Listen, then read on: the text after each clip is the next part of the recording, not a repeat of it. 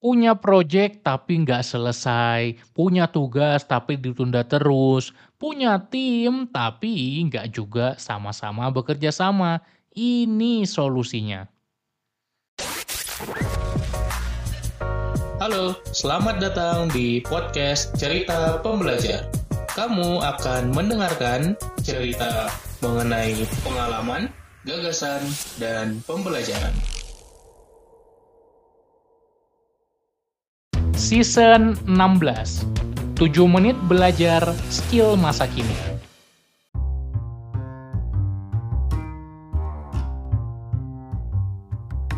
Hai, kembali lagi di podcast Cerita Pembelajar bareng gua Umar yang terus membagikan skill-skill berguna di era kini di season 16 kita. Kali ini kita akan membahas tentang sebuah skill yang sangat dibutuhkan setiap orang, yaitu project management, manajemen proyek. Tentu saja manajemen proyek ini akan bisa berbeda-beda bahasannya, tergantung apakah kita kerja sendiri, ya berarti kita punya sistem to-do list, kita punya daftar tugas, atau kita bekerja dalam tim kecil, kita punya cara untuk berkomunikasi dalam tim, kita punya workspace bareng-bareng, atau bahkan tim besar seperti korporasi, yang mana itu harus sudah lebih advance lagi dengan berbagai tools-tools yang juga tidak murah. Maka ketika kita mau belajar project management, kita perlu sesuaikan.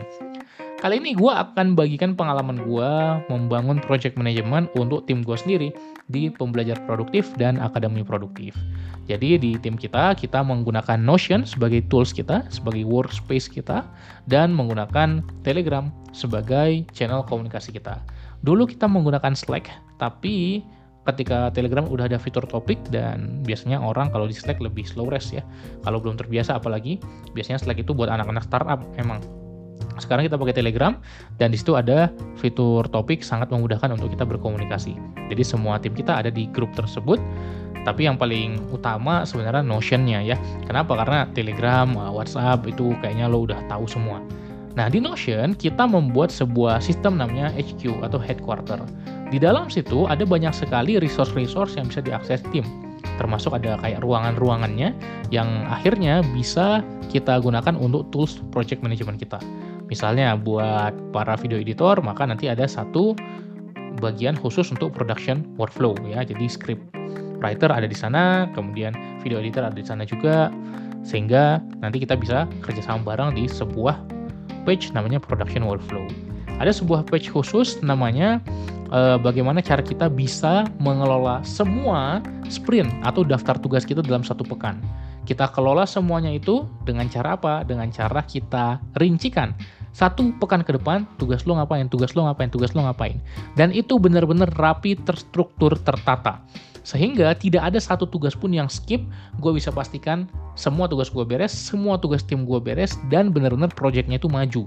Benar-benar berjalan, benar-benar produknya itu akhirnya tercreate, terbuat dengan baik. Nah, caranya gimana? Caranya dengan membangun sistem. Tentu kita nggak bahas gimana cara bikin Notion-nya ya di sini. Lo bisa ikut e-course gue terkait Notion.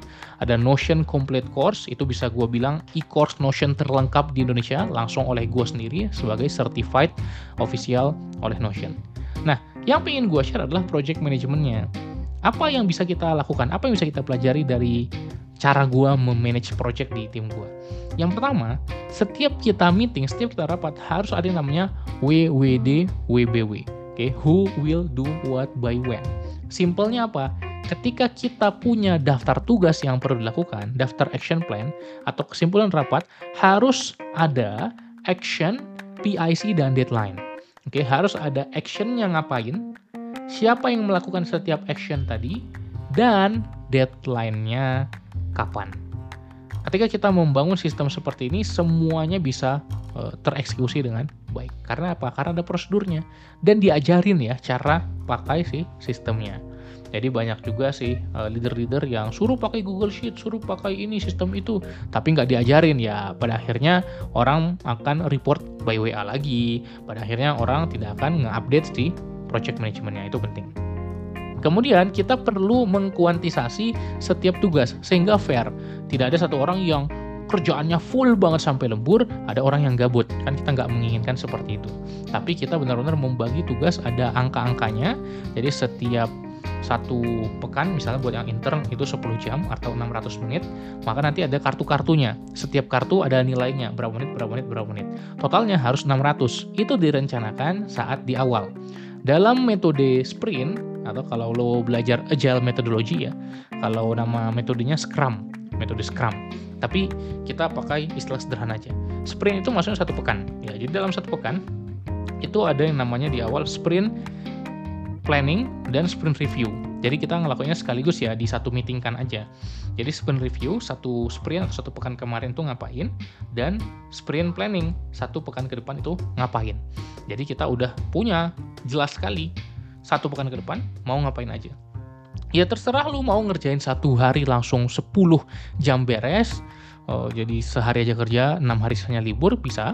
Mau dibagi dua hari masing-masing lima jam, atau nyicil-nyicil sehari dikit-dikit, terserah. Jadi kita sangat fleksibel, nggak ada hal-hal yang mendadak, hal-hal yang tiba-tiba. Karena gue juga nggak suka seperti itu, maka tim gue juga sangat-sangat happy. Tim gue juga ketika gue ajak meeting, bukan gue suruh besok meeting jam 3, nggak gitu. Hari ini meeting jam 4, nggak bisa seperti itu. Gue juga respect waktu setiap orang. Jadi gue tanya, kalau besok meeting bisa nggak bisa jam berapa? Jadi bahkan gue tanya itu ke tim gue walaupun gue bosnya. Jadi itu perlu dibiasakan menghargai waktu dan mereka pun juga akan sangat menghargai waktu gue sendiri. Itu yang bisa gue bagikan dan kalau lo terapkan harusnya beberapa hal tadi udah bisa membuat bagaimana manage project jadi lebih rapi, lebih terstruktur ya lo mau discuss lebih lanjut gitu ya bagaimana caranya bisa produktif bukan hanya diri sendiri tapi juga tim lo produktif bisa ikut coaching program gua karena gua punya coaching program namanya Ultimate Productivity System. Nah, ini gue sangat sarankan terutama buat business owner, ya, buat content creator, buat freelancer, ini penting sekali. Salah satu klien gue adalah seorang business owner, seorang bos lah CEO perusahaan, yang mana gue bantuin dia untuk ngebangun sistem untuk di timnya. Mulai dari time management, scheduling, to-do list system, bagaimana kita manage segala halnya, tim, bahkan produktivitas pribadi dari pola tidur itu gue bantu banget. Jadi silahkan kalau lo tertarik bisa DM gue. Itu aja buat episode kali ini. Semoga bermanfaat dan jangan lupa follow di Spotify, bagikan ke teman-teman lo dan kita jumpa lagi di episode berikutnya besok. Thank you, see you, salam pembelajar.